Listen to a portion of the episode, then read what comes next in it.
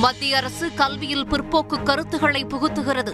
தமிழக ஆளுநர் R N Ravi தலைமை தாங்கிய துணைவேந்தர்கள் கருத்தரங்கில் முதலமைச்சர் ஸ்டாலின் இன்று குற்றச்சாட்டு. கல்வி முழுமையாக மாநில பட்டியலுக்கு மாற்றப்படுவதே இதற்கு சிறந்த தீர்வாக அமையும்.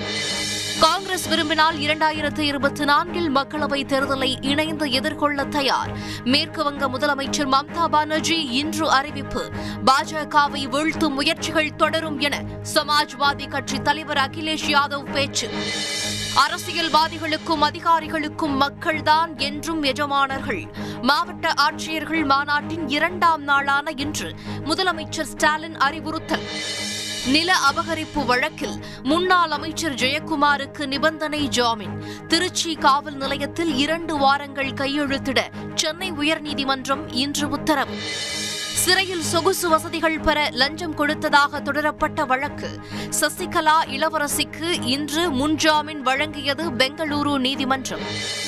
கச்சத்தீவு புனித அந்தோணியார் வருடாந்திர பெருவிழா.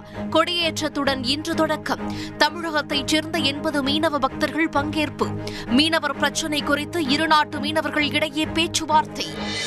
உக்ரைனுடனான பேச்சுவார்த்தையில் சாதகமான மாற்றம் ஏற்பட்டுள்ளதாக ரஷ்ய அதிபர் புட்டின் இன்று அறிவிப்பு. விரைவில் போர் முடிவுக்கு வரும் என எதிர்பார்ப்பு. உக்ரைனில் இருந்து தமிழக மாணவர்கள் அனைவரும் தாயகம் திரும்பியதாக திமுக எம்பி திருச்சி சிவா தகவல்.